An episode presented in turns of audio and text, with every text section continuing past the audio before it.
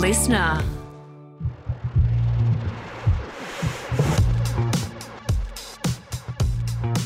Welcome back to Broadsheet Sydney Around Town. I'm Emma Joyce, Broadsheet's features editor, and I host this short guide to Sydney.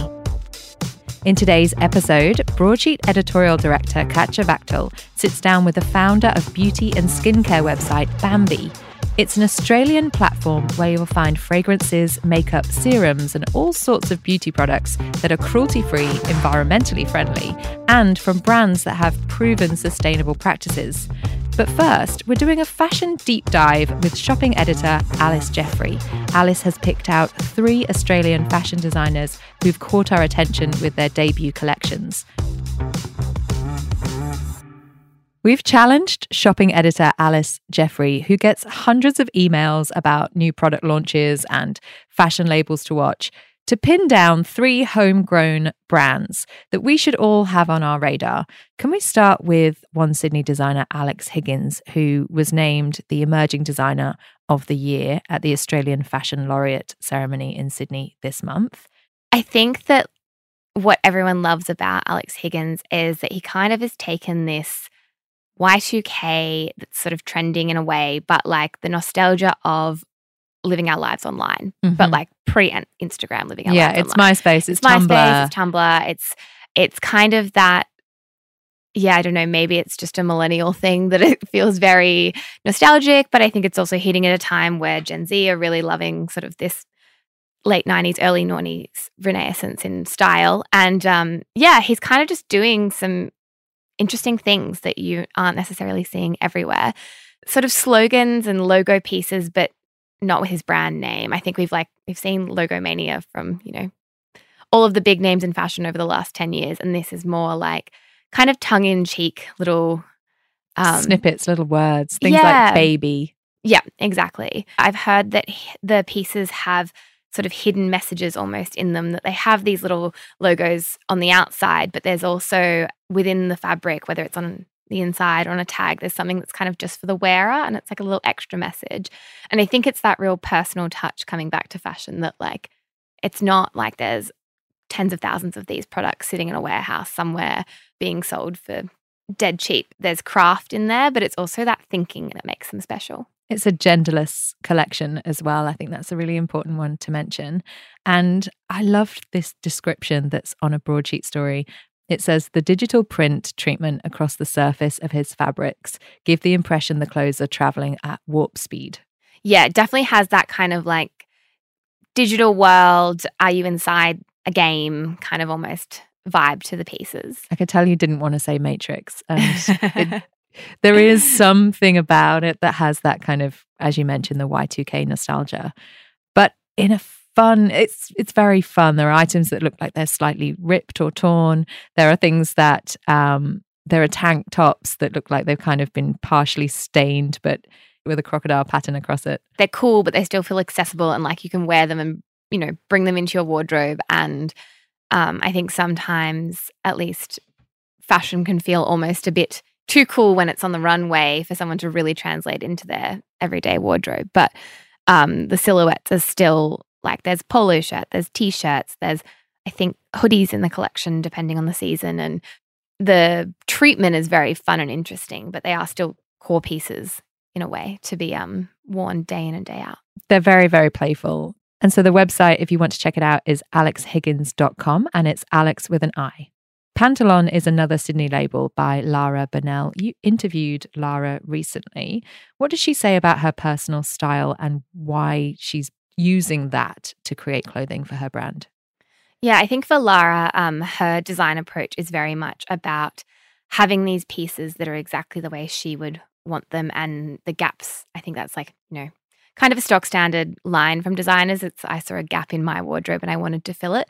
But I think that Lara is super passionate about the way things fit in particular and the details of garments that then mean um, so her her core kind of and key style is a pair of pants and that's kind of where the name of the label comes from.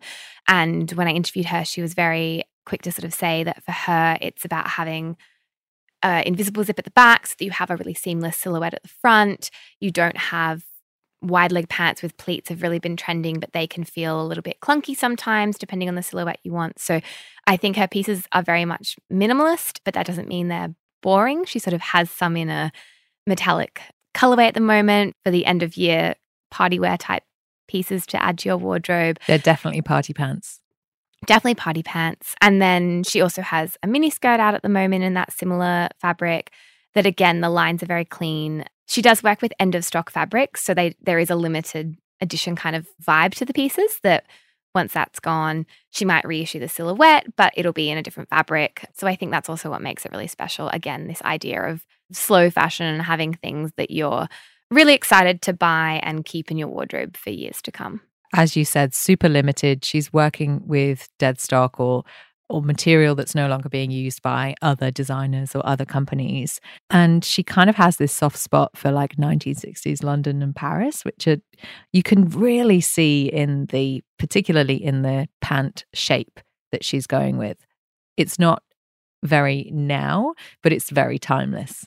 She also has always had this real fascination with print media and the idea of magazines and how kind of, I guess, the craft of print media um, that we, you know, are maybe losing a little bit more in 2023. But um, the timelessness, I guess, that sometimes a magazine can hold when you put an issue together that's really, you know, gorgeous and well made. And she kind of calls each of her collections issues and plays into that narrative of storytelling. And I think even in her photography, you can tell it's it's kind of lo-fi, but it's still very polished and kind of has a 90s look to it. Yeah, definitely. And I think that that's, you know, something we're noticing across the board in fashion. But I think the way Lara's doing it is less overt than, you know, some of the other trending pieces that we've seen dare I say it, low rise jeans and cargo pants. With the fit of her pants, she's very specific about the fact they sit just below your belly button, kind of to a mid to high rise, not too high. Obviously, every human is different, every body's different, but I think in her mind, that's kind of the most flattering place for them to sit to. Also, every piece in the collection kind of matches up like a puzzle, like the halter top, it falls to the right hem to meet the pants. And I think she's very considered in that way that the pieces all work together. So you can kind of create a nice little story there. Or you can just dip in and out and have a really great pair of pants or a really cool sparkly mini skirt. I think that moonrise sparkle that she's got from the pants and also the mini skirt are just the standout pieces to me. If you want to check it out, it's at pantalonstore.com.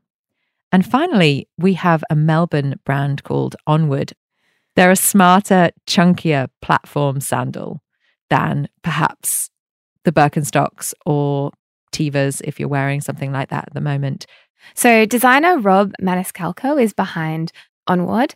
And yeah, I think you're right. We've seen this kind of growth of quote unquote ugly shoes over the last few years. And that was, you know, Prada putting Birkenstocks on the runway. It was Balenciaga's dad sneakers. I think it's kind of like evolved beyond those pieces that the hiking kind of silhouette of, like you said, the Teva or um, Suicoke is a Japanese brand that does a similar Velcro piece. And Onwuads feel kind of like an elevated take on that, that particularly in the colors, the fact it does literally have a chunky sole, I think you could swap them out for a pair of heels instead of maybe feeling a bit more casual um, or even, you know, beachy when you're kind of in a slide. What's really fun about them is that the inspiration kind of comes from Australian landscapes, and you can see that in the color. You can see that in even the silhouette of the um, sole. It's not just a platform solid sole. It's kind of got some um, curves to it. They're they're more attractive, let's say, than this ugly shoe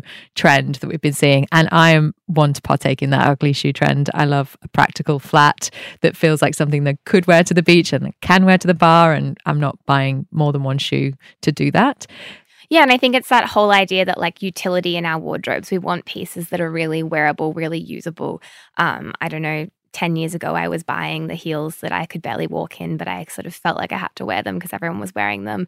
And I'm the biggest fan of, yeah, wearing your Birkenstocks to the pub. Or um, I think feeling comfortable is also, I think, when you start to feel really stylish because you, you know, know that you're not going to be worried about whether you can walk in something, whether you can sit in something. And I think that's that utility in our wardrobes that we're all kind of craving at the moment, um, especially after a few years of wearing like too much loungewear.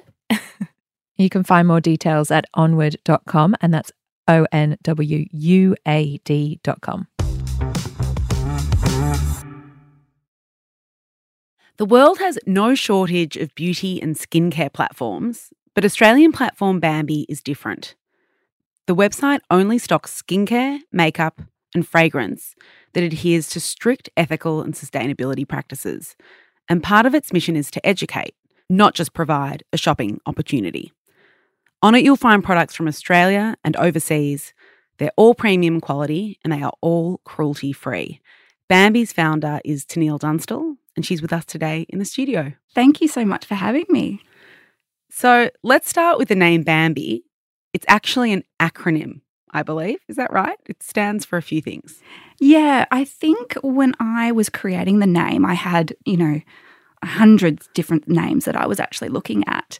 And when I went back and had a look at the name, Bambi was at the top of my list. Yeah. How it came about was I wanted to really build a name that really resonated with my values and beliefs and that had a real nod to the actual company.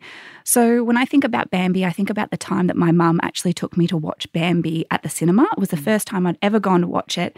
And I really fell in love with animals, the environment, and I just felt like that was the perfect name for this business because it really resonated with me around those key values and beliefs. And, you know, we don't have brands that are tested on animals.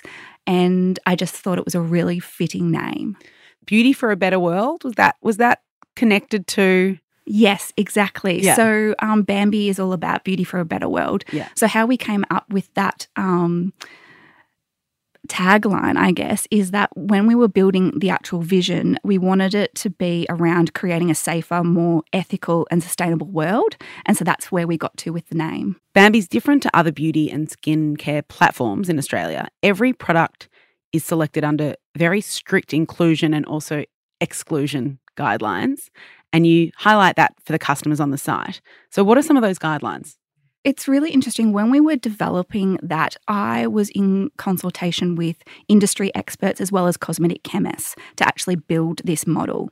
And so, what we came up with was really three key pillars that we needed this model and our standards to actually reflect, and those brands to reflect that. We actually analysed over 600 brands, we got down to 21. But um, yeah, it was really around those key three pillars. So, it was green science. So, that's all around not having harsh chemicals in it, more environmentally friendly ingredients. So, no like parabens, microplastics. And then, from a sustainability point of view, it was really around looking at their sustainability um, concepts of their brands. So, plastic free, less plastic, refillables, all those different really sustainable items. And even from a Bambi point of view, our packaging is all plastic free. Even the tape that we use is plastic free, biodegradable. The boxes are using recyclable products. Non toxic ink. So, we've really gone over and above to really bring that sustainability element, not just the expectation of our brands, but also the expectations that we bring from a Bambi perspective, which was really important to us. And then the third pillar was really around that ethical stance. So, really around the products aren't tested or brands aren't tested on animals, because I think that's one of the it's a really underlying issue that's out there that doesn't get actually brought to the surface. That a lot of the big brands in Australia still have to be tested on animals overseas. It's banned in Australia, but it happens overseas. Tell us about the eco friendly um, sustainability part of the products that you've chosen. Some of the products that we've chosen, for example, are for tuna Skin. So, this is um, an amazing brand from overseas. It is certified organic, natural. And so, if you watch documentaries like Kiss the Ground, they really talk about this rejuvenating the actual soil and actually making it work in its natural environment rather than putting chemicals down and really digging into the ground, creating um, so- loose soil that actually just goes up into the atmosphere. Because at the end of the day, you're buying beauty products that come from a farm. The ingredients come from, um, you know, our farming areas. So that's really important from a sustainability point of view as well. I never thought about it like that. I don't know where I thought they, I mean, I guess a lot of them are synthetic, so they're being made in labs. But of course, you you'll see a product advertised and it'll talk about a natural vitamin or some beautiful, I don't know, some oil that's been extracted from some native plant. So it, it had actually not occurred to me before that they were coming off the land. And I envisioned it always, always being in a lab. So you've got 20 local and international brands, or you did when you started. Has that stayed the same more or less? 21 now. 21, Yep. okay. You said you cut it down from 600. Yes. So is that because they didn't meet the standards across not just the eco-friendly sustainability standards, but also the quality standards? I think when you think of um, brands and they say they're clean, there's all different types of definition of Mm. what clean actually means and what natural actually means. So when you when we actually dug down into some of the brands, they actually yeah they didn't ladder up to our standard of what clean, natural, green science actually is, and so that was really important from us. Also from a transparency point of view, that I think a lot of brands say they're, they're clean, but they don't have really the definition of what that actually means. Mm. So that's why at Bambi, we, it was really important for us to actually have those standards on our website so consumers can actually go and see and see what our standards actually are. Yeah, clean is one of those words. What does that mean? And it can also be used, I think, in a in a way. Yeah, it can be used as a catch-all, but when you look in, it's like I don't know what that means. So you've talked about how some of the brands use cutting-edge technology. Uh, one of the things you mentioned was designing a tablet formulated skincare to save on shipping water. To be like, can you explain that and what brand does that? Because that just sounds that sounds far off into the future. Yeah, so that's um, Mono Skincare. That brand actually has a tablet and you place it into water. So they've got like a night serum, they've got a pH toner, they've got a natural deodorant. And so you place that tablet into, um, you could have bought a container that you wanted to put your skincare products in, or you can use one of theirs. Yeah. And you put the tablet into there and you add water to it and it dissolves the actual product and you use it from there. So rather than shipping um, products around the world because you're mostly shipping water, um, they decided to create this tablet, which was actually going to create less emissions when shipping the product around the world.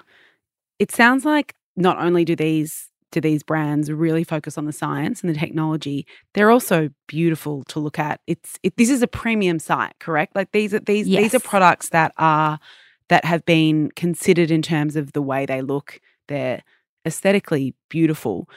I, that must come into your decision when you're making a choice about whether to put it on the platform or not. Yeah, definitely. I think there's a misconception that natural beauty products aren't as effective as luxury, more synthetic products.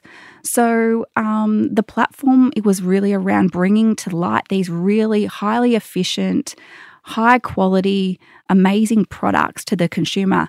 And I can say from you know shifting away from the pro- the high end products that I used to use Mm. to these more natural, clean products, like I've definitely seen a difference in my skin. And, you know, I've got friends that are, you know, have really testified that also, and consumers, there's rev- reviews up around the products that I think these products actually perform even better than those luxury products. Can you give an example of a, you know, mainstream or large scale manufactured product that you used to use and what you've replaced it with on the platform? Yeah, so one of the ones that I used to use a lot was um, Giorgio Armani. So um, their Luminous Silk. So now I use Is that a foundation? yes Yeah. foundation. Like an iconic foundation. Yes, yes, yes. So I have really swapped that for um, the Ere Perez Oat Milk Foundation. There's also a Luke Beauty food. It's illuminating glow. So I have I have those two now that I actually use instead of the um, illumination. And where are those two brands from? So Ere Perez, she um, is an Australian, so that's an Australian brand, and so is Luk Luke Beauty Food. So that Luk Beautifood was actually developed by a lady in Australia who is actually a, a um, food scientist. And so a lot of the ingredients that goes into the Luk Beauty um, Glow is actually a lot of food ingredients. You'll find Bambi online, B A M B I dot A U. Thanks for joining us, Tennealle. Thank you so much for having me. And that's all we have time for today. Of course, you can stay up to date with what's happening around Sydney at broadsheet.com.au and at broadsheet underscore Syd on Instagram.